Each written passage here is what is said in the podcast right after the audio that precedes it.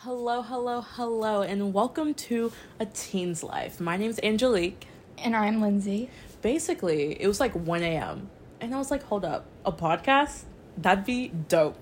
So I called up my girl Lindsay, and I was like, hold on, let's do this podcast. And she agreed, so now we're trying to start this up.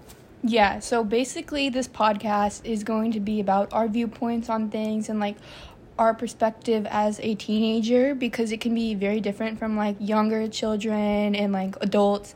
And we're basically going to talk about anything. Like, it's just going to be a lot of different things. Anything and everything. Like, is Bill Knight really a science guy?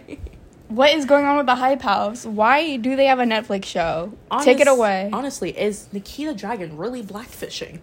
she is. Uh, 100%. she is.